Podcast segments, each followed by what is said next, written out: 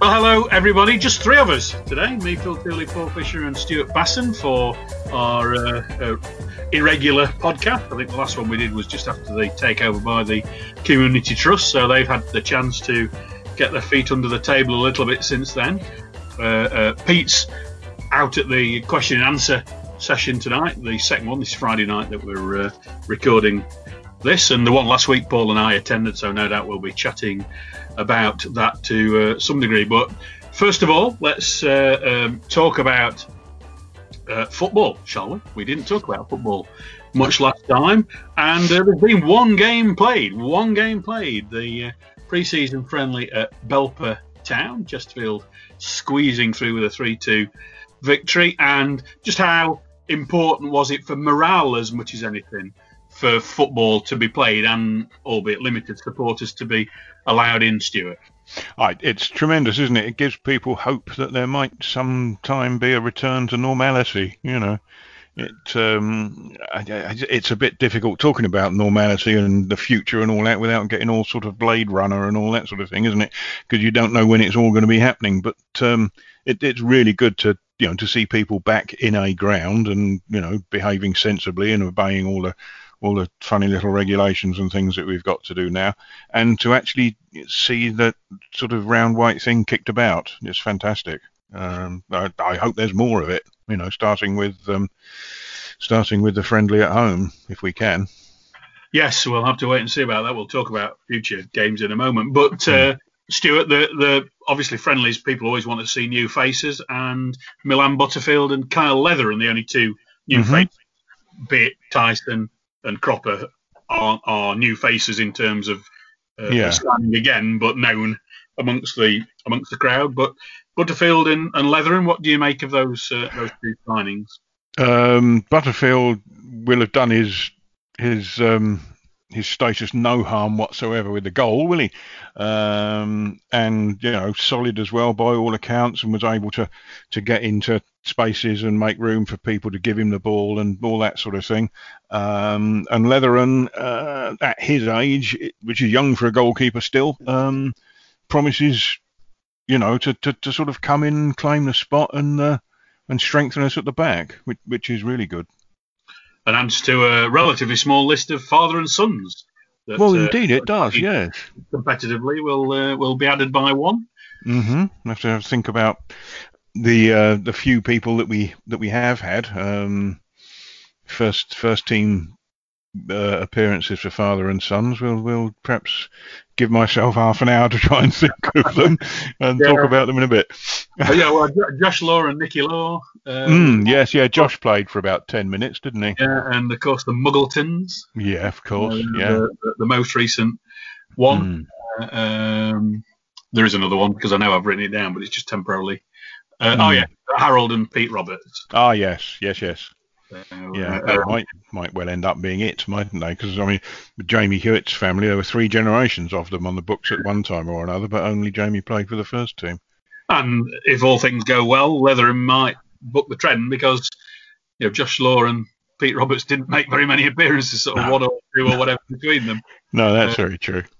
Yeah. Uh, um, and, and Paul, you know, you, you know you'll miss football from a from a work perspective as well as a an enjoyment perspective. You know, how, how important is it for for the morale of supporters to to actually start to be able to talk about stuff on the park again?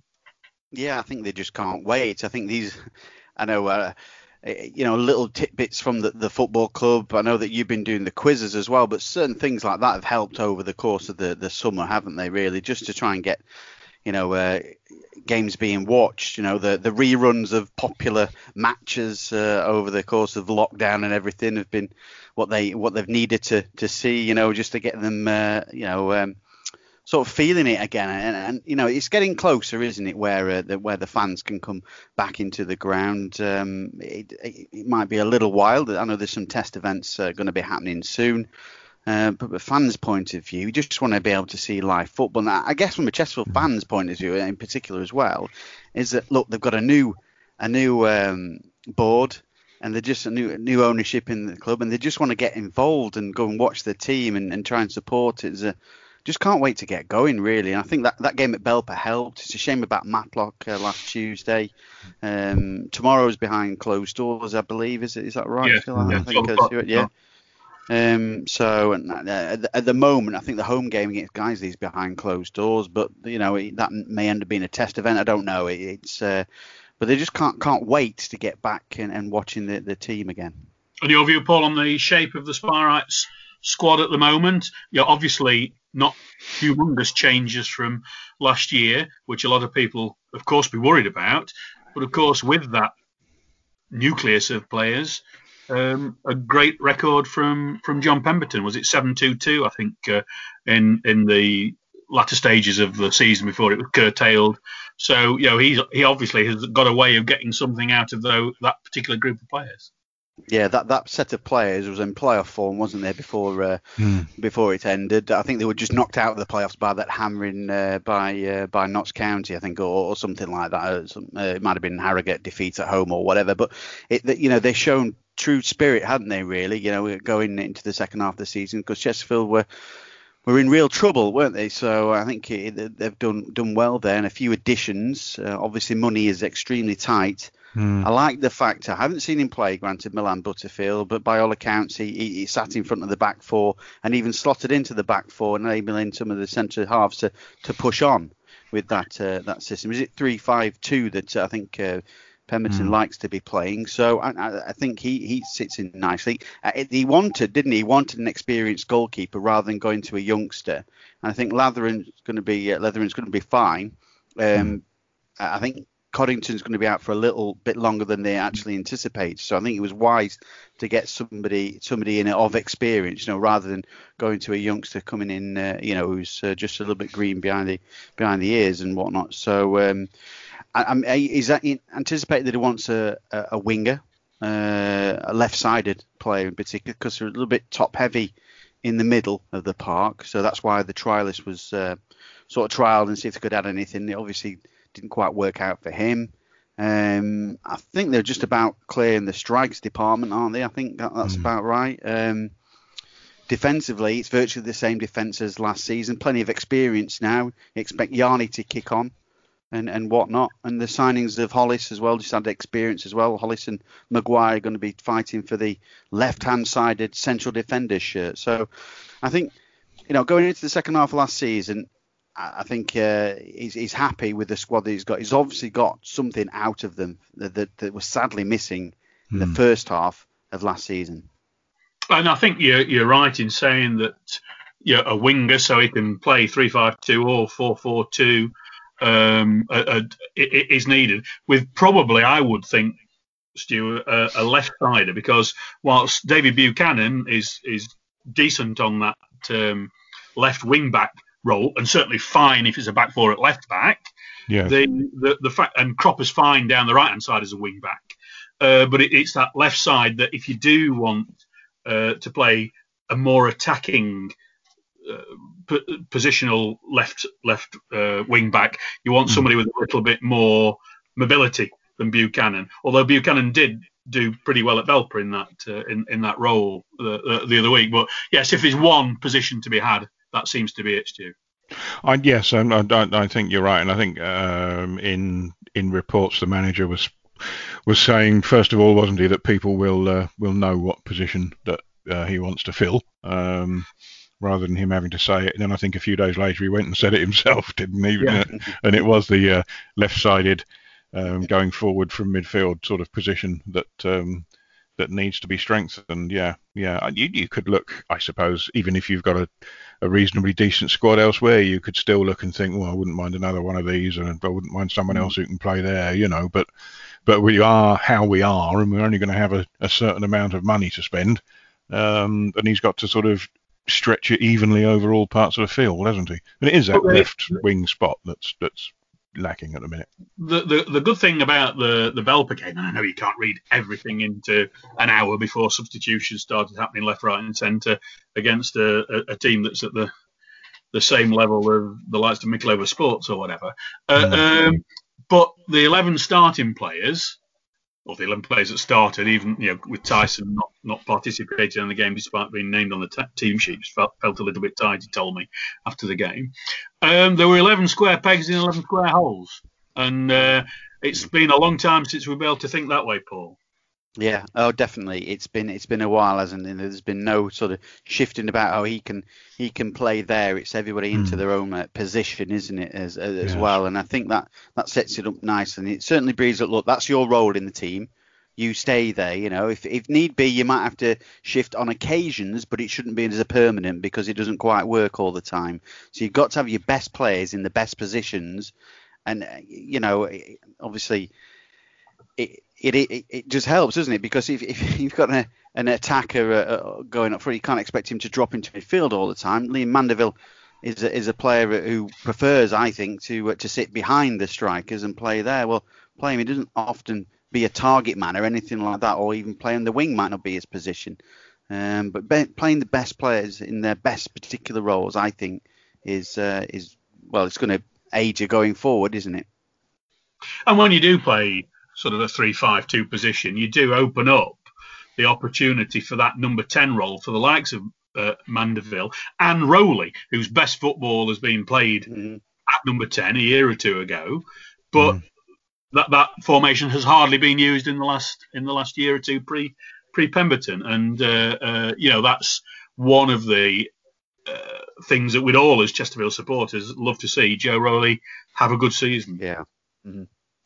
Mm. Yeah, I I, th- I agree. I think that uh, it's his turn now, isn't it? Really, you know, if he wants to be a, uh, a footballer going forward, I think he must be in his last year of his, his contract or something yeah. coming up. I think Um, yeah. You know, he's got he's got to make it the position his own. I know that he's he's in competition with Mandeville for that position behind, but you know, we've we've seen Joe Rowley going forward. He's got plenty of goals for the club, hasn't he? He gets into good positions. It's just bringing out of him. I don't I don't know what. Obviously, might might have fallen out with the manager last one. I mean, he, he wouldn't be the only one, would he? But I mean, it's um, it's um, you know, he's got to make this position. I, I think maybe John Pemberton perhaps has a word, believe in him. It's also up to Joe, though, isn't it, to do to perform for his manager. You know, give him a, an arm around the shoulder and a little chat in his ear if, if things aren't aren't working for him. But you know, make it your own. It's it's always nice to see a, a footballer that's come through, you know, our ranks to uh, to make it, you know, and, and get going forward because he really was a breath of fresh air in that horrendous season uh, a couple of seasons ago, wasn't he, when uh, under Gary Caldwell? So, you know, he, he was, you know, it's something we could sort of hold a hat on in the end end of that poor season. So, Mm. yeah, we've got to, uh, he- he's got to sort of make it his own now, grasp the chance. And another homegrown that Pemberton's clearly got trusted is Jamie Sharman, who uh, came on at half time, if I remember, at uh, at Belper and, and and made the run from the back right through the middle in you know classic run from the back style. To uh, it was an inadvertent pass to Smith for the absolute crackerjack of a goal, but he, he, made the run through, saw Smith, played the ball. It, it did loop off somebody else, off a defender's foot perfectly for Smith as it turned out. But clearly there's there's trust Stuart in in Sharman, having had him at Kidderminster as well as being in the youth team when Pemberton was was running that show. Yes, that there would certainly appear to be, and that's that's really good. I I saw him um, once or twice for for town um, shortly before the season was abandoned um, after Pemberton came back in, you know, um, and he looked as though he might have played 150 games for us. Mm. Never mind one or one or two, you know. There seems to be a a quiet sort of self confidence and a self assurance about him. Um, he, he's not demonstrative. Uh, just comes on and goes about doing the business that he's been told to do during the course of the game, and that's fantastic. And I think he- Rawson, of he's course, lost as another uh, as, as another uh, one played the full 90 minutes. Only him and Yarney played all 90 minutes at, at, at Mm. Belper, and Rawson wasn't anticipating that. He only came in for the last minute switch for for Tyson. But um, yeah, he's somebody. Pemberton said this week, you know, he just needs a goal to to get going. But he, Mm. he's got a work ethic, Paul, hasn't he, to uh, to stand a chance. Yeah, Rawson has. Yeah, he's he's somebody who's who's got goals sort of further down. Again, and somebody who, you know, slightly. I think he's a year or two younger than Joe Rowley. I think. Uh, I, I'm- I'm not too sure on the top of that. He might be like just about a year younger, but you know, uh, somebody who's got got opportunity as well, and he knows where the back of the net is. He's got plenty of goals for the youth team. Um, he's got plenty of goals when he's been on loan as well for Brighouse Town and uh, and other clubs such as that. Uh, I think he had a short spell with Matlock, didn't he? He's got goals for Sheffield FC when he's been on loan. I think he's done his loan spells now. Mm. And played against time to... important. Exa- exactly, yeah, yeah, exactly. And he's he's got to sort of be in and around our squad now and and take the chance. And it, oh, for a reserve team, that's what that's what you'd uh, you'd want really. But obviously, there's hmm. there's not enough manpower in to have a reserve team. You, you would feel um, at present, but maybe that's something they could look at in the future. We have I'm the sure under 21, do. don't we? So. Yeah, that's true. The under 21, and I think uh, there are quite a few teams that play under 23. So yeah, you mm. could hmm. play arranged friendly under 23s and uh, uh, yeah. include the likes of, of, of Rawson in that. But one for your little um, note in your margins, Stuart, I was chatting with Luke at one of the under 19 games at Claycross Town, and his dad, of course, a big Chesterfield fan. And Luke did reveal that his first name came about after being named after Luke Beckett. Oh, right. That, My see, that makes me feel old now. I don't think Luke Rawson ever heard oh, what a what a striker, Luke Beckett yeah. as well. If, well, can, if you score as many goals as him, what a brilliant uh, brilliant yeah. striker. Great great acquisition he was for uh, Chesterfield Football Club with uh, many pieces of paper that he had to sign yes. as well. he, he, he, he, did sign an awful lot of pieces of paper, didn't he? He did. There you go. That, that, that's more memories that we don't want to necessarily uh, yeah. Uh, uh, bring about. One one of the things that people always try and gather in their own mind and debate with the pals about is what the, the, the best first 11 is. And, you know, whilst we're probably not going to the entire 11 now, um, the question I'll ask is what would your first choice two strikers be? Of course, we've got mm. Rawson, we've been talking about Tom Denton, Nathan Tyson, and Scott Boden. Last season, Boden and Denton as a combination were extremely effective um, you know, with a very good record uh, when they started matches together, uh, as opposed to when they didn't, when one of them didn't start. It was much, much better points per game. Uh, but of course, we saw the devastation of Tyson, particularly in that second half against Ebbsfleet, and what he can bring to the team. But maybe mm. as time ticks by, he, he may be a more regular substitute. And Rawson with the rawness is you know is he going to be the man to start match number one against Wealdstone? So who would you pick against Wealdstone up front, Stuart? Um, it's whether you start with Tyson or whether you bring him on, isn't it? Really, whether whether you know you bring him on late in the game, um, from from which position he has scored hat tricks for Chesterfield.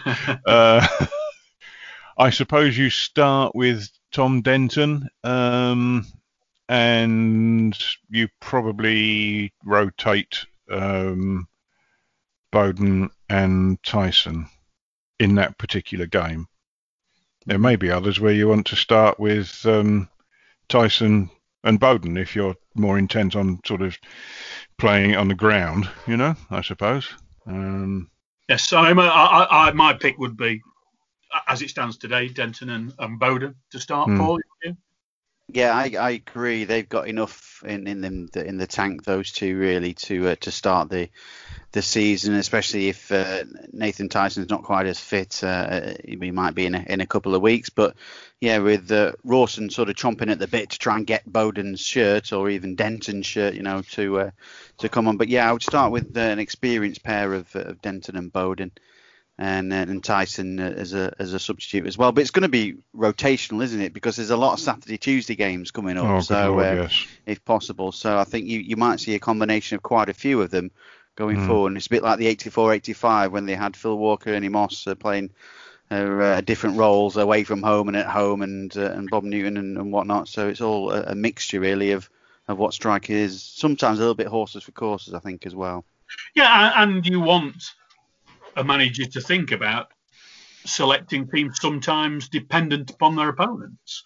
You know, mm-hmm. you, uh, if you play a typical Solihull Moors team, you want people who won't get bullied quite as much Indeed, as if you yeah. play a, mm-hmm. a, a, a footballing uh, team that tries to keep it on the on the deck and be a little bit quicker, like Barrow were, or something along those lines. You you might want to select different uh, different different approaches. And we did touch on those two defeats at the back end of last season. Of course, they were against Harrogate and Notts County, who were two of the teams of the, the, the season, of, of, course. And uh, mm. nice to see Lloyd Kerry scoring Harrogate's first goal as a senior player, yeah. albeit in the League Cup. So uh, mm-hmm. uh, well, well done, uh, Chesterfield's own.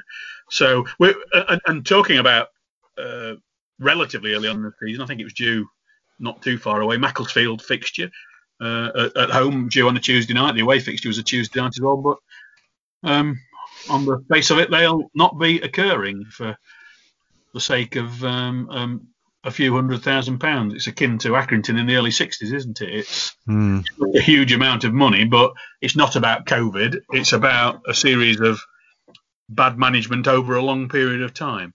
Yes. You have to say, Stuart, it's been coming.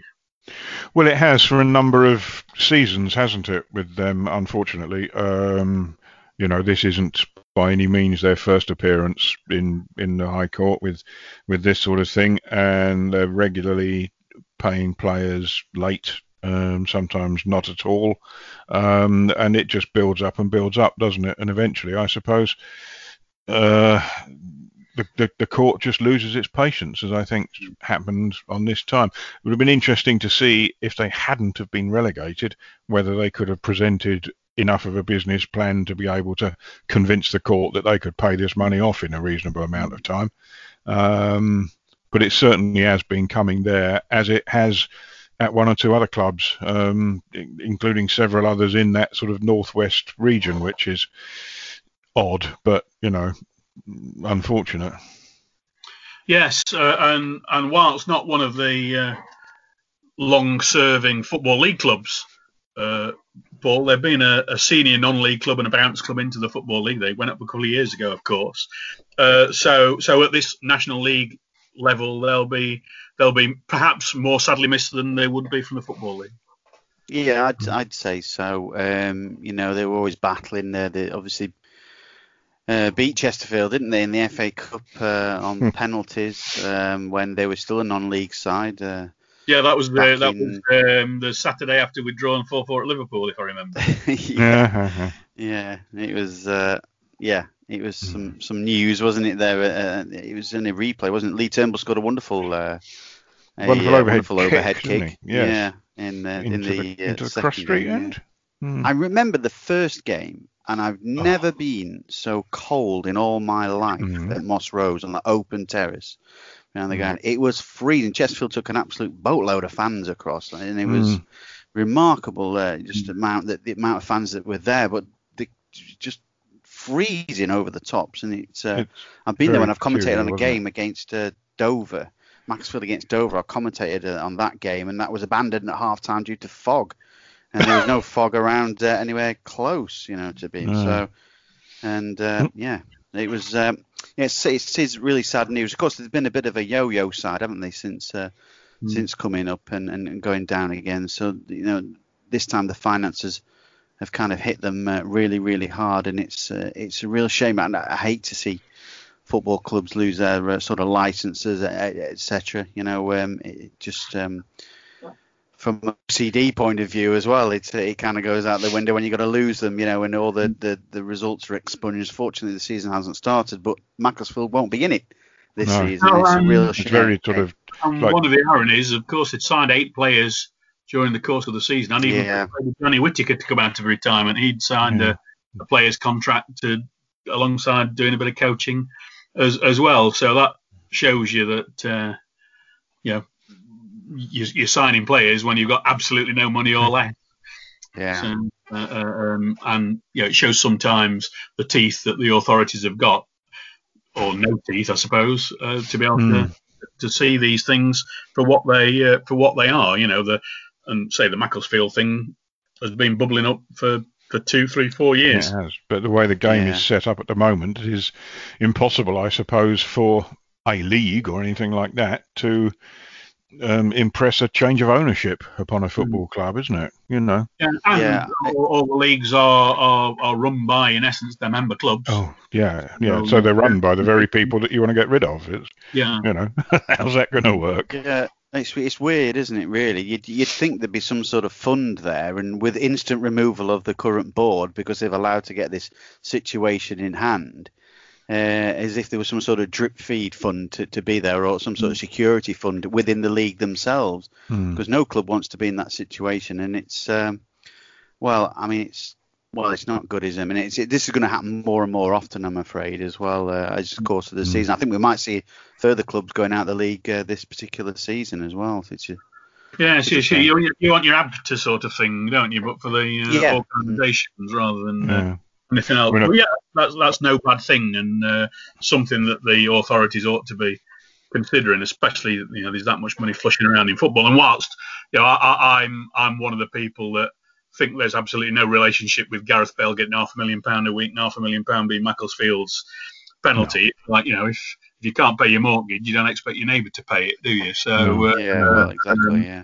you know, you, I- well, I can understand why people why people think that way, but it's all about getting your house in order, and that's Mm. probably why the takeover by the trust at Chesterfield has come at a, the right time, and um, you know, will, will put the club in a position where hopefully it will be financially prudently run for the long term, and there'll be plenty of clubs that still won't be, and will, will unfortunately fall by the, the wayside or have to make major major cuts and um, you know do do what Macclesfield did last season, have to play the youth team.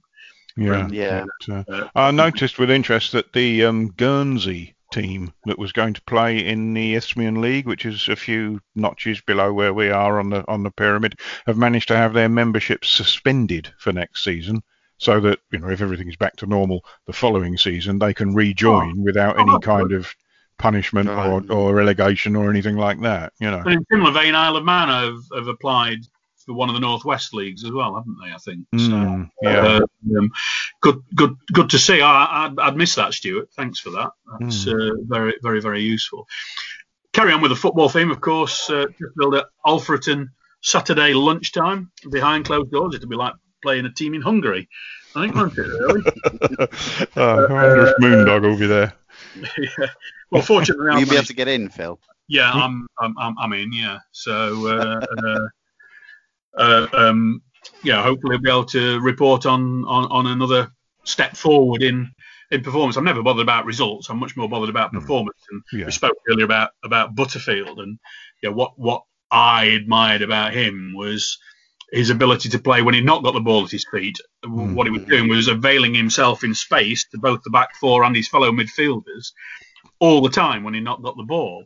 And I was walking out of the ground. I'm going to chat with John Pemberton as after we'd done all the formalities and everything. We're just going back to uh, our cars or whatever. And uh, um, I sort of said, whilst you know we're not on the same level, but he's, is is is the sort of player that reminds me of a Mark Allott ty- type Mm. that nobody notices, but always wins the Players Player of the Year. Uh, Who, who was the sorry? Who was the manager who once said something along the lines of Andy Kowalski being a good player uh, when he hasn't got the ball or something like yeah, yeah, that? but at, at, at a supporters meeting, which of course Yeah. was uh, taken entirely the wrong way. yeah. I know a lot of players like that that are much better Mm. players when they've not got the ball. Yeah. Mm.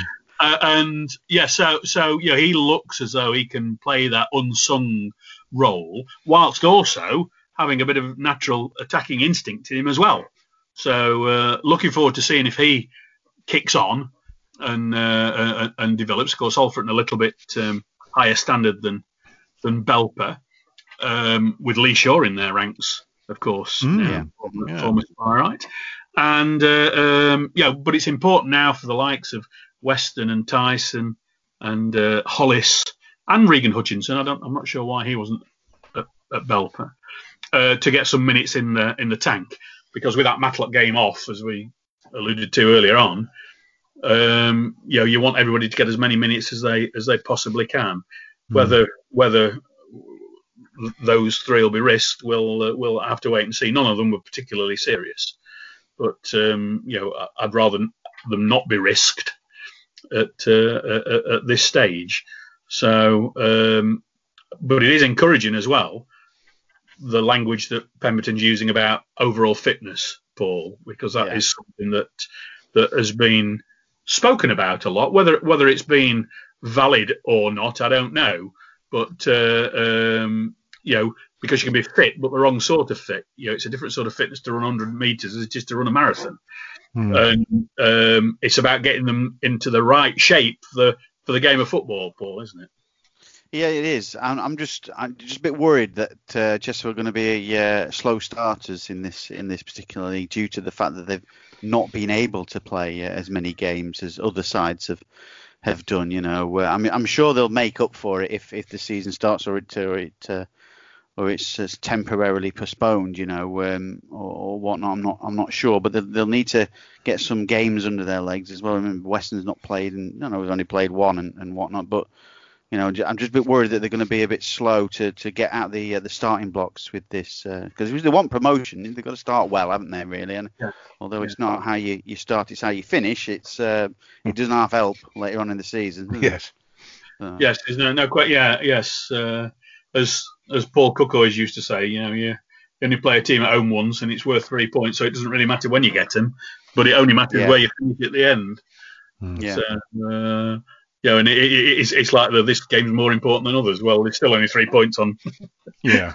on offer, isn't there? Yeah, I yeah. remember uh, yeah, Paul Paul Cook as well telling me uh, one time. I think Chesterfield played well in one particular game or, or, or something like that. Um, I think it was against Leeds, or, or, yeah, I think it might have been Leeds or something. Played, played brilliant. Played them off the park in the first half. Really good, really good. Uh, how proud are you of the team? Blah blah blah and whatnot. He says, well, I'm very proud of the, the performance, but we still lost. Yeah. You know, so uh, at the end of the day, we still it's still a defeat, and everything yeah. doesn't matter how well you play. If you lose the game, you're not going to work, uh, not going to collect any points. Not, I'm not using Leeds as an example there, but uh, in terms of points mm. collecting, but um, but no, you, you need to uh, you know back up a performance with victory at the end of the day, don't you? Yeah, no, we, we I, I, spoke to him after many batterings that we'd end up losing one 0 and you know you ask mm. were there any positives in that, and he never used to want to say there was a positive in the defeat. So, uh, uh, but he also would sometimes say there wasn't positives in a win when when they'd not oh, played oh, yeah. very well and, and, spawned one up as well. Mm. So, uh, uh, um, obviously the season kicks off against Wealdstone, uh, a little bit like our first match at this level against Ebbsfleet into the unknown. Stuart, uh, um, very much. And Kings Lynn. The only thing well. I can the only thing I can tell you about Wealdstone, apart from where it is in the world, is um, the man who used to print the fanzine for me was a Wealdstone fan. Oh right, there you go. Um, that's, that's something we didn't know. and of course, we, you know, if you do know where Wealdstone is, don't go there. It's in Ruislip. indeed, indeed. They're another one of these clubs that's sort of moved about a bit over the last few years, haven't they? Yeah, yeah. yeah. So, so, and of course, formerly uh, Stuart Pearce's club. I suppose mm-hmm. that's probably, probably the most well-known player who's ever uh, uh, ever played for them. Ruislip's a tube line, isn't it? I think it West Ruislip. Is that right? Yeah. No, that's, that's well, yeah, West Ruislip's probably still in Ruislip. It's probably nearer to yeah. Ruislip than Wealdstone is. yeah, yeah. And of course, it used to be Harrow and Wealdstone many moons ago, didn't it? Mm-hmm, yeah. Uh, we played Harrow Borough in the in the yeah. cup seem to think but was it Boden and Bowley scored that day? Boden certainly scored. It did, yeah. Boden, no, Boden and Davis. Boden Davis. Davis. Yeah. yeah. Yes, you, you had an interesting uh, commentary position, I seem to remember, Paul. In, yes, behind, the, club, behind the goal, behind the, behind, behind the goal, curtain. yes. Yeah. Behind the goal, and we were in the chairman's office behind the goal with uh, boxes for behind, uh, put on our equipment on, and we had to open the window to get the crowd noise with the effects mic going outside as well. And uh, yeah, seeing the two goals that Chesterfield scored was a little bit uh, on the tough side. We could see the ball hit the back of the net, but and, and only when they sort of ran away mm. did we find out who's actually uh, who's actually scored and whatnot. But uh, it was yes. very interesting, but they were very accommodating, and yes, uh, I'm a little bit of a Harrow Borough fan from that from that particular yes. game. Oh, yeah. well done you, well done you. Let's let's let's talk about stuff off the pitch. There was the question and answer session last week. Another one as we speak is uh, is going on. You were there, Paul. Your uh, your overall impressions before we start talking about specific bits. Yeah, very impressive. Uh, very impressive presentation from Mike Goodwin. You can see he's done that uh, before, can't you? Um, just to tell outline the, the, the sort of uh, what's happened, you know, the, the role leading up to uh, the, the purchase of the, the football club, what they hope to have in the immediate uh, time, and what they hope to do in in the future as well. It was it was impressive. Everybody spoke uh, well, didn't they, of their particular uh, roles uh, in you know and and whatnot. They they no, I was I was very impressed with it as well, and there was you know they were only too happy to answer questions in particular. They didn't sort of uh, skirt away from any particular issue. I didn't feel so. Uh, no, I was I was uh, thoroughly impressed with it, and uh, hopefully they can build on that going forward. And and, and Stuart, you know, uh, um, is is that wave of optimism still there amongst people that you speak to? Uh, yes, yes, certainly is. Um, you know, everybody is absolutely delighted that the club is now in the hands of, of sort of Chesterfield people. You know, um, that that makes hell of a difference to everybody's kind of confidence in the club and confidence in the idea that it's going to be run um, more correctly, if you like, in future.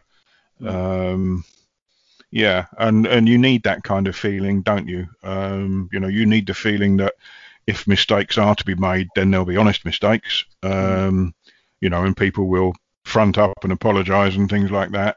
Um, obviously, you don't want mistakes if you can avoid it, but um, but you need that kind of feeling that that the club is being taken care of um, internally.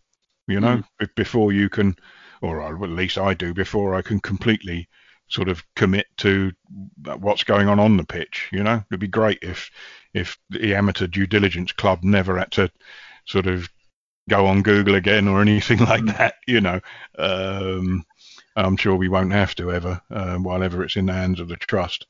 Um, well, the, the, first couple of appointments they've they, they made Bridget Ball from a marketing point of view, Jenny Shaw from a football secretary point of view. On, on the face of it, seem to be positive. Bridget's been, uh, uh, you know, has got great knowledge of lots of businesses in Chesterfield, trying to eke mm. money out of them to advertise on Peak FM for the last few years. Exactly the type of person that we've said we've not had. Yes. Uh, uh, uh for, for for a long time. So yeah. knowing what companies have got money, knowing what spend limits are before they have to go to mm. the head office in London or whatever are all important pieces of information. Yeah, and the and the local element that you um, described there is absolutely crucial. Uh, several of the people who have been appointed to a similar sort of position in the past weren't local people and paid absolutely no attention to the idea that there were local con- contacts and local sponsors and things that have been with the club for many years and these you know the local people were shut out almost. Um. And you know she's got a job on getting a lot of people back who have been lost over the last few years. But um, she appears to be the right sort of person to do it, I think. And with with Jim Brown there as well, who's always had a, a great knack of keeping people involved as well. It seems yes. like a, a, a, good team. And Paul with the I'm not going to say sad demise of Peak FM because you know it's it's a a change in, in policy and a change in uh, everything else. There mm. will perhaps be, uh, be, be businesses out there who wanting to keep advertising on something that they perceive as being more local than the greatest hits radio has has become, and Bridget will know all of those people. Yeah, I, indeed. Uh, I'm, I'm I'm pretty certain about that as well, and um, yeah, getting advertising uh, for the for the football club much priority. Goodwill, I think, is is a certain element as well. It's got to uh, you know use the media, local press and whatnot, just to say, look, we're new owners, we're Chesterfield fans. You know, bringing the love back to the football club, isn't it? Yeah. In, in many respects, you know, there's got to be uh, mm. advertising. Uh, you know, get advertising on on buses going around the the ground, mm. you know, and, and and whatnot. You know, put the advert, put the adverts on the buses and send them into Sheffield, you know, so as well, just to say, look, you know, we're we're here, we're still here, and uh, you know, we'd we'd like your support as well. And I think there's been a huge surge intake in uh, in Spire Lotto um, as mm-hmm. well, which is brilliant news. Um, so I, I, think that's only one way it can come back. I, I, I, can't remember the figure that Mike Goodwin mentioned about how much that is to the club per per annum, mm. but it's uh, it's a player, so you know, mm. uh, I think. Um, or a member of backroom staff or something that can go towards as well. So if if if ever there's a, an allowance of fans to come back and then we can get concerts being played, you know, at the football club uh, correctly, of course, you know. So um, then it's a way forward, and it's a, I suppose it's a drip effect, isn't it? Because there's football being played in the in the lounges tomorrow night on the big screen, so you know that's that's one thing into a certain mini pub element that they're trying to get, and I think yeah. you know it's these little things as well that can sometimes lead to, to large things, and you know. I can only see sort of positive things that are coming from it with local people doing the sort of bidding for the for the football club. And yeah, I, I you know no, I think it's a good and smart move to get people in with experience. And of course, it's uh, uh, the first Sunday lunch uh, that they're trying on Sunday as well, of which I'll be uh, I'll be there. And Jenny, the new football secretary, uh, eight years at Nottingham Forest as assistant uh, secretary there, so clearly somebody who who knows the the football world. So we've got hmm. a local marketeer and a and, and, somebody who knows the football world filling in the forms and uh, everything along those lines. So so that that feels as though it's it, it's a couple of good off the field appointments and more yeah. on the field associated with it. John Dungworth returning to the club. He had a, a, a short spell here a few years ago with the uh, the youth team.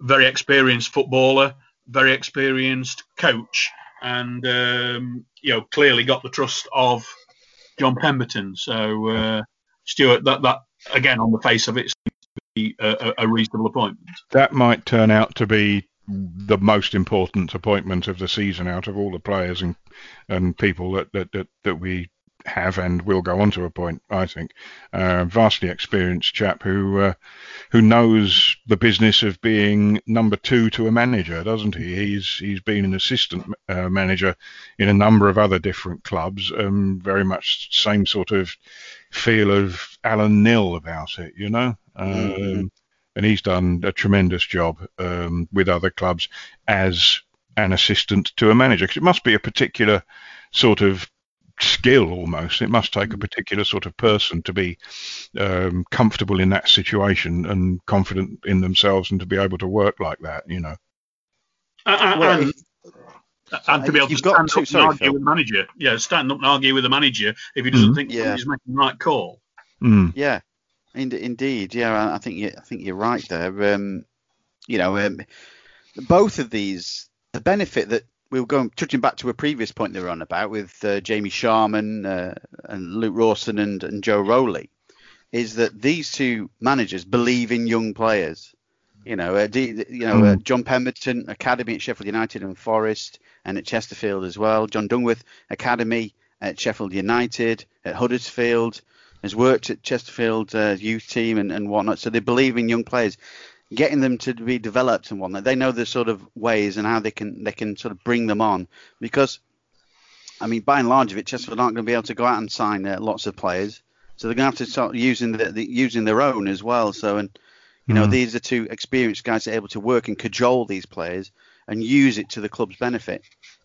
And just in case people were wondering, Neil Cluxton, who performed that role in the second half of last season, uh, did declare that he wasn't interested in it from a permanent point of view. He wanted to go back to running the right. let's call it the academy, even though it's technically not the academy now. But we all we all know what we mean by mm. it. So uh, yeah, he de- he declared himself not available uh, uh, rather than being overlooked.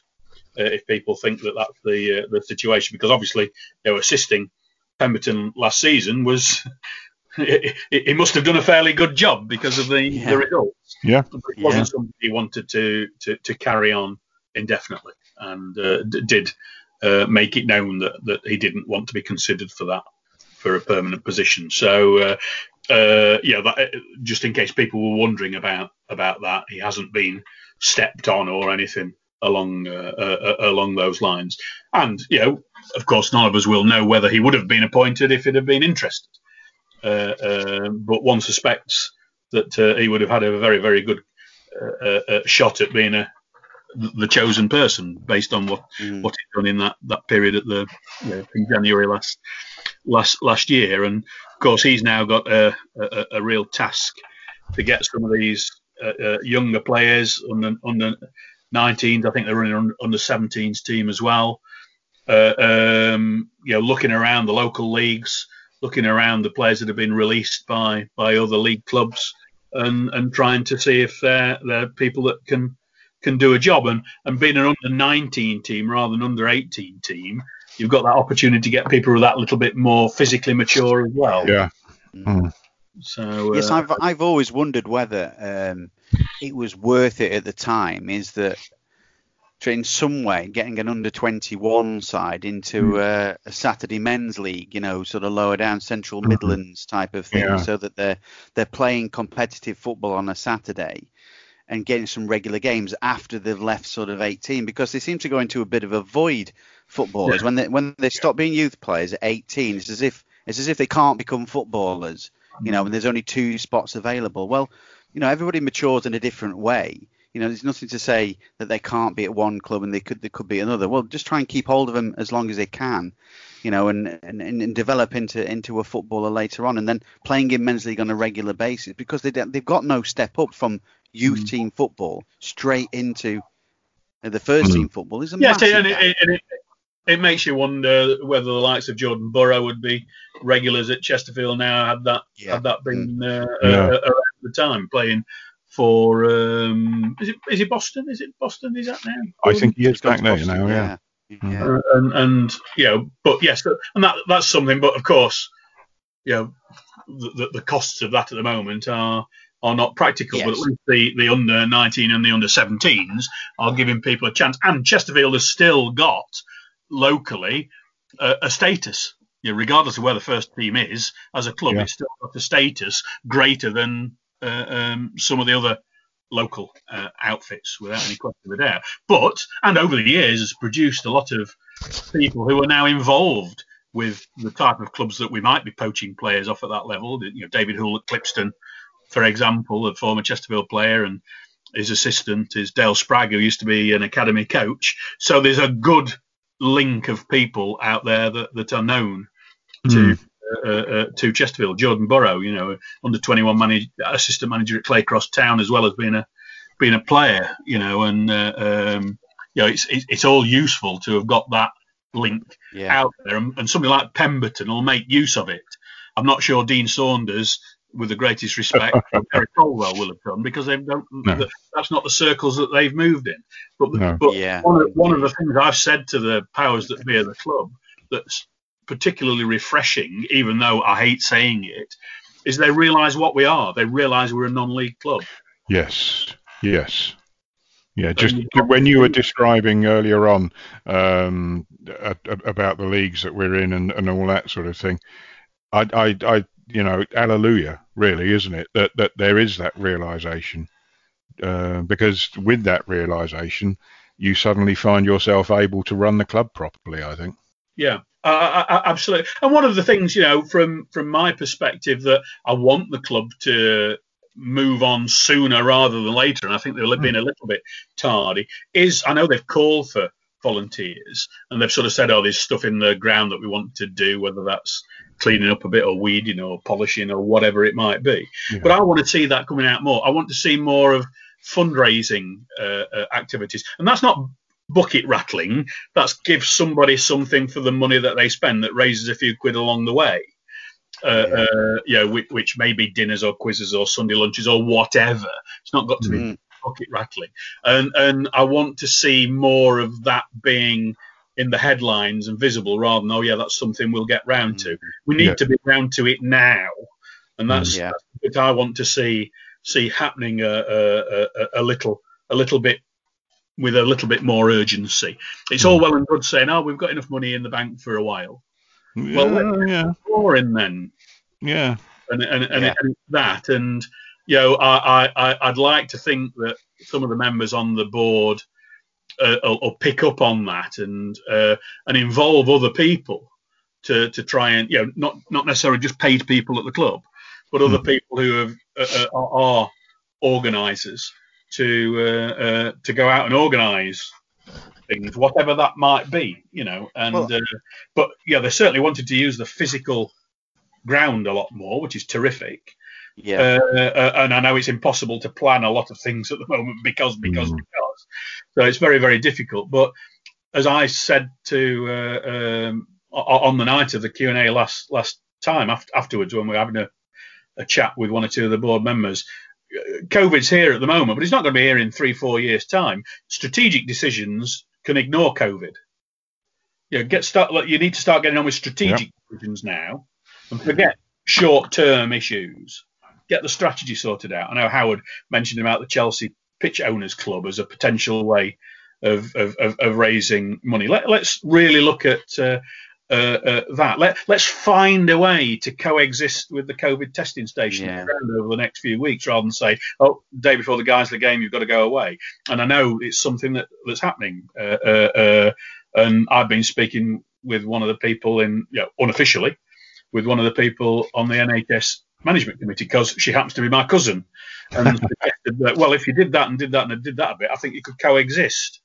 You know, yeah. so uh, um, you know, hopefully things like that can start happening. We've got the fair coming, which I know isn't, isn't something new. It's been before, but let's have a bit more about that time. You know, the, the, the Sunday market was kicked off because it only raised a few thousand pounds a year. Well, that's a few thousand pounds a year is a few thousand pounds more than nothing. Absolutely. Yeah.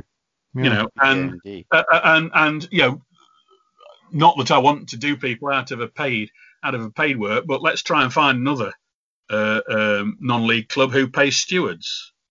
You know, that might be a, a, a, a, thing that's not a popular thing to say, but our peers rely on volunteers. Uh, yeah. uh, and whilst, you know, well, okay, if we do pay some stewards, well, let's pay some stewards, but uh, uh um, as, as the, almost the leaders, almost yeah. the organisers. Yeah, absolutely. Pay the organisers. Yeah. Let's have ambassadors uh, um, who, who, can do the, the bits and bobs. You know, so uh, it, it's that that I want to see a little bit more urgency. Yeah. All, yeah. all, of that type of, which of course might be going on, but if you're not telling anybody, people don't know. Yeah. Yeah. And, uh, uh, and sometimes that's that, that's as bad as not doing it, if you know what I mean. Because perception is more yeah. important than reality, isn't it? There's two things as well that you know that I mean I know Pete's not here this this evening, but you know um, there's there's no supporters club, is there? Uh, sort of any more making noises, you know. No. Uh, you know, it, it, the official supporters club would have, you know, uh, many other clubs, I'm sure, had a voice against Dave Allen, etc., and, and whatnot mm. that had been happening. But the official supporters club was allowed to sort of fade away in the distance. You know, you yeah. stop talking type of thing. Um, you know, on a separate thing as well, that the membership scheme that for people who didn't have season ticket, if it weren't or couldn't afford a season ticket, they were playing by a match by match basis. But they there was a membership scheme that you could buy, and pay for 30 year for the the year or, or whatever, and you got exclusive access to 10% off in the club shop. You got um, I don't know, priority to tickets or whatnot. I think that's another source of income that the football club should be looking at because you know the the it's a membership scheme which people buy and they they tie in you know the, the other clubs tie in the, the, the, the, media stuff that the club do. I know, I know that Chesswood are, are offering it for free this year, but I don't think that's always going to be the case. You know, if you had a membership or something, you would you would have that in, in as well. So yeah. other little bits of income. And, and back in the CFSS days, and I know that's in the past, uh, lifetime membership got up to about 3,000 people. That was 30, 30 grand or whatever. Or, or yeah. you know, uh, uh, 300,000 pounds only. Yeah, three, you know, 3,000 people times 100 is uh, 300,000 pounds. You know, came through uh, um, 3,000 people paying 100 pound each. It soon mounts up. You yeah. know, and uh, uh, and it's stuff like that. That and that's the principle behind the the, the, Chelsea Pitch Owners Club type of approach. You know, there's, yeah. there's other organisations do it. I know uh, uh, John Wilkinson, who put some money in back in those CFSS days, is a member of the Friends of Laphroaig, a Scotch whisky distillery, and they buy a square foot of grass or something like that and get benefits out of it. Aren't you? I don't know the details because I'm not a member, but uh, uh, there's all sorts of stuff like that that can be uh, uh, can be done, and I, I, I want that to start flowing out, not dripping out. Yeah. Of, of, of, the club, and of course, one of the other things that was asked last week. I know because I asked it myself with the John Crook, the chief executive, to have the opportunity to say why he stayed on the board and didn't uh, didn't step down while all the shenanigans were, uh, were, were were going off. And you know he he yeah. indicated that he felt it was better to be in and and having a little bit of an idea what was going on, even though a lot of the time he's not involved in the decision making because it you know it was done by the company secretary and the owner. Uh, and what I didn't realise latterly, the the um, the community trust had urged him to stay on because Yeah. you know, they started formulating their view to, uh, to, to to do what they've achieved. Now, and you know there was a lot of there's been a lot of talk off you know on on message boards about uh, uh, not knowing about this that and the other whether it was Sheridan's payoff. All, all, all of that was known about Uh, Yeah. but of course, in the latter stages, perhaps not as, not as much of it was paid because of Corona um, as, as as would have been imagined. So, you know, a lot of people are thinking, well, you know, that's a debt, so it's not debt free, but it's well, a accounting techni- is a technical accounting term. It's that's day-to-day business rather than a, a, a structural debt like like HP or a or Yeah. an overdraft or, or, or a loan or Mm. what. And and didn't the community trust take over the debt anyway? It was they, they took it over when they bought the, the football. Yeah. So technically, the club is debt free. with the exception of yeah, it was uh, uh, uh, uh, for a nanosecond, and then of course it owed a million pounds to the two councils. yes. Yes, of course, yeah. uh, uh, um, but you know that's structured over 15 years and about worth about nine grand a, a month or something like that. I worked it out at, at the time. Don't take that as gospel. That number, work it out yourself. But it's it, it's it's less than ten thousand pounds a month, I would think, on on the repayment. So Mhm. you know it's it, it's not the uh, uh, it, it's not a millstone millstone around your neck. So you know there, there, there are there is a lot that the club still needs to answer and make su- some supporters feel more comfortable with. But Yeah. I, think, I think they've achieved that with a lot of people already. yeah, and it's working from ground upwards, isn't it? Yes, it, it, it is from from a low point, um, Yeah. you know, losing seven figures a year on a semi-regular basis is is not where you uh, where you need to be or want to be uh, uh, at. Hmm. Well, I know that the, the accounts are going to be uh, terrible, aren't they? The next ones that Yeah. arrive, um, Yeah. but you, you, you should look back. You should bypass that. It's going to be it's going to be the one after, which is the key, Yeah. isn't it? Yes, it is absolutely. June, the, the year end in June 2020 had happened before the takeover, which was October the uh, sorry August the sixth or seventh or eighth or tenth or whatever it was. Yeah. So whatever it shows for last year has happened Yeah. and can't, can't be can't be changed. I would think there will be probably a loss this year and a break even next Hmm. uh, uh, year. That's what needs to happen. And if the trust can achieve that, they've done a, a very, very, very good job one way or the other. So, Hmm. Okay, looking at looking back at football again, because of course that's what drives everything in in, in Chesterfield Football Club and, and the supporter base. Who, who are the teams that you fear next season? Oh, um, Well, I suppose. Notts County. I think they'll. Yeah, Notts County and Stockport. Really, I thought they've been throwing a little bit at it, haven't they? So, I think they're the, the two uh, big clubs that are, are vying for vying for positions. So yeah, those two really. They are the two I would say. Stockport are not entirely different to Chesterfield in that they're run pragmatically and they won't be spending money they've not got. I'll be very, very surprised if they're spending money that they've not got. I know one of the directors, John Kieran, pretty well, who works in the, the press, and I've known him for a, a long, long time, you know, 17, 18 years probably. And, uh, you know, they're, they're, they they do things relatively right, and they'll have probably built up a war chest over the last year or two. Uh, um, Notts County with their new owners last was it this time last year last summer the Danish Yes, it was. yeah. hmm uh, um, they'll have had a, an opportunity to see what's what and missed out uh, lightly. So yeah, I, th- I think most of the bookies think Stockport and Notts County are there or thereabouts. But who's the the next division? Can Solihull continue doing it? Can Boreham Wood continue being uh, be, being up there? What about Yeovil and Wrexham as two other ex-league clubs? Even Barnet, who've been mid-table in the last couple of seasons. Uh, or are, are there any other dark horses? You know, Eastleigh had a, a, little bit of a run a couple of years ago, but didn't get anywhere. So the, the likes of uh, uh, uh, Torquay will be on people's lips, and Hartlepool as well as ex ex league clubs. And for some reason, Dagenham and Redbridge are up there in the uh, in the top two, which I can't quite see happening. But what do I know? So you, know, Stockport and not suppo- uh, the two counties apart. Who are the, the ones to fear? It's a bit difficult to call, really, isn't it? Because um, a lot of it depends upon how clubs get on with reduced capacities and reduced incomes. You know, um, I mean, already I suppose contracts will be signed with players, won't they? So they'll have to be honoured. So the players will be there, but um, nevertheless, if clubs find their positions to be unsustainable, um, then that's going to have a tremendous knock-on effect on their performances. Um, and it could be those clubs who are best set simply still to be standing at the end of the season, um, who are the ones who might prosper. Yes. Um, and I, I don't know who those would be. I mean, Boreham Wood could probably still get their average home attendance in their ground even after COVID 19 restrictions. Um, you know, but but clubs such as Wrexham that might depend on getting a few more in, um, even though they've got a biggish ground, a, a certain portion of it is is sort of semi derelict still, I think, isn't it? yeah. Yeah, it's Um, only, only uh, um, three sides, and one of those sides only uses Yeah. half.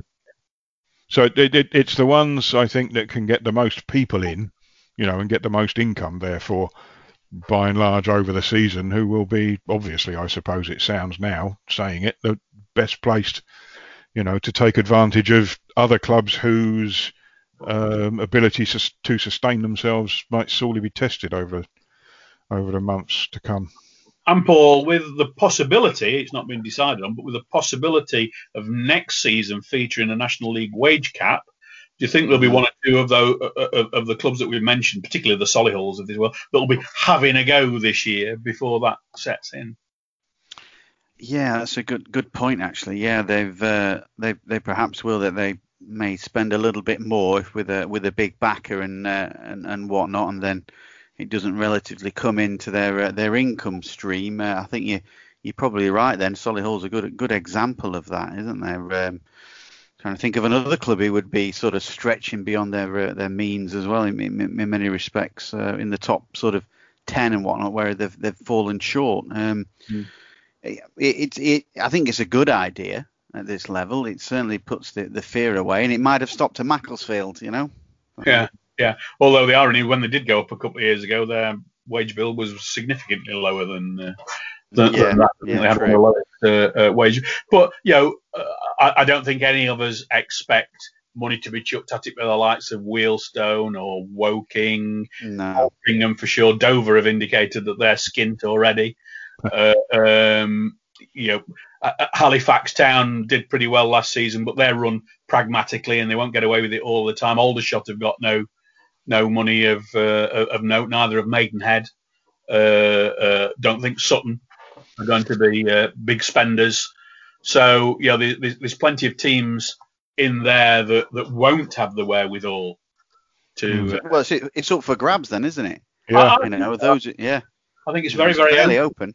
Mm. I think it's very open. And uh, uh, yeah, last season, uh, uh, uh, Barrow and, and Harrogate, I think, were the two best sides in the in the division from a footballing point of view. My personal thoughts Yeah, were I Harrogate were the best because I think they were a little bit tougher than than, than Barrow. You know, a little bit Yeah. physically tougher.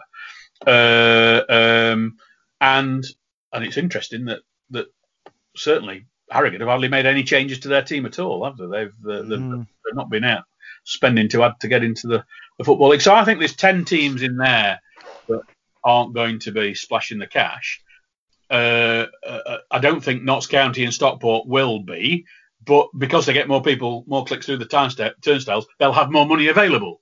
yes. And I think that'll be the case with Chesterfield. And I think, you know, pound for pound, we stand a, a, a reasonable chance of being up in the mix uh, Hmm. in this particular season because there'll be, COVID's been a wake up call for a lot of clubs. And, Yeah. you know, there won't be many clubs that have got 30 prof- at our level, they've got 30 professionals now. You know, they'll, they'll be like Chesterfield, they'll have 18 and a couple, you know, uh, and, Hmm. and so it's, it's fitness and off the field work that means you don't get soft tissue injuries that will be just as important as winning an away match at Maiden on a Tuesday night over the Mm. course of a 46, well, 44 game season.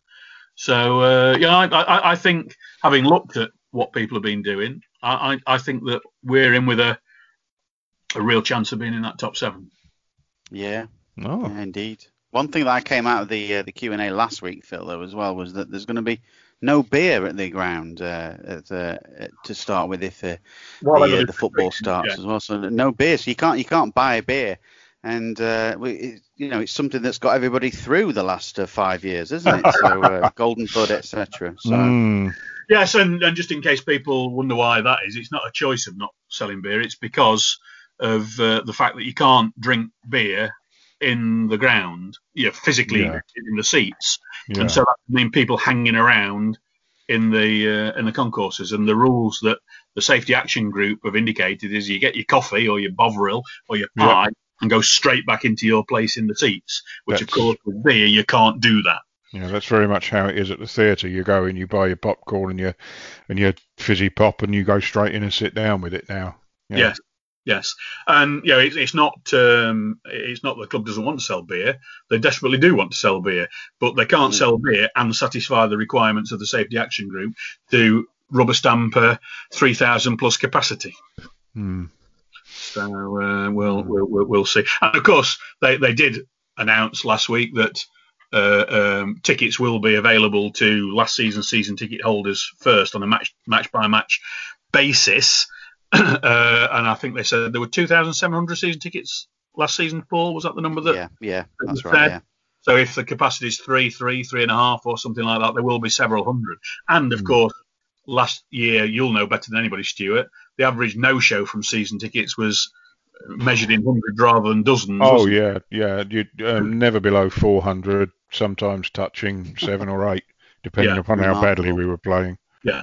Um, So there's always a th- th- there are going to be, and I, I suspect I don't know this, so this is no information garnered, but I would imagine that season tickets will ticket holders will be given to a week before a match to claim theirs, and if they don't Yeah. claim it by then, they all go on open sale, something like that. Mm. Stuart and I were talking, Yeah.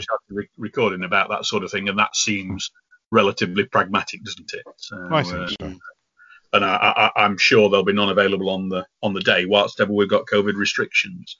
Hmm. So, uh, uh, um, okay, so right, let's uh, start wrapping up. Uh, is there anything that we want to discuss that we've not discussed so far, guys? I'm not sure that there is for me. really. Um, I'm very much led by by yourself on all of this. Uh, I think the the, uh, the only the only thing really that's uh, outstanding really is the the money for Sam Morsy. Uh, it probably won't be as much as he'd have got if Wigan had not been in administration. Uh, I don't know how that wo- that works, uh, but uh, But still, may have it's a- come out, that might of course come out may have come out tonight on the uh, Q and A. I don't know if uh, found Yeah. out what the undisclosed fee was, but of course then you know if if they say how much it is, it's Yeah, could- but using a bit of basic algebra, you can Yeah. work out what the Yeah. undisclosed fee was. yeah, yeah, they might indeed. be um, so under oath not to disclose it or something, I suppose. yeah, maybe maybe the case, but it's going to be something, and it's something better than nothing, isn't it? So uh, Yes, Mhm. yes, it's something that wouldn't have been coming if Wigan had not gone into administration. Yeah, yeah. yeah, It, uh, it, it's it's sort of free money in that respect, isn't it? So Yes, it, it, it, it, it, it is, and uh, um, you know, well, like, like I say, if it if it just keeps things going for a little bit uh, more, or pay, pays some of the some of the bills to get more stuff in the in the club shop. So uh, uh, yeah, yeah, and again, that's been done practically. They're paying they're paying Puma bits at a time to get bits of new stock into the uh, Hmm. into the club as and, a- a- as it can be afforded, rather than put a great chunk of money into stock yeah, sometimes you might just need the cash. So, you know, Mm. goalkeepers kits have arrived this week, and I think uh, Mhm. hopefully training kit will arrive. Oh, Uh, that's good. don't, don't don't don't take my word for that, but uh, um, you know, I'm sure it'll not be long before that's in, and that drives revenue and everything along the uh, Mm. uh, uh, along the way. So, um, yeah, Paul, any, anything to add? No, that's that's about it uh, to wrap up. Just looking forward to uh, just just getting some games in. Really, I think is uh, the course uh, to it because the uh, season is only uh, what two weeks away, Good lord. is, isn't it? is. We are two weeks tomorrow, Wealdstone Mm. or Ruislip or wherever they may be. I think And, we'll uh, do a, a, a pre-season uh, pod uh, Yeah. before we start when uh, Mhm. things are silently finalised. I think we'll try and get Yeah. that. Uh, Yeah, well, we know in, there's uh, a game that punters can go and watch. yeah, yeah. So, uh, well, as as we said last uh, time, from me, Paul and Stuart, stay safe, and we all hope to see you at a football match before too long. Thank you very much. Excellent. Thank you.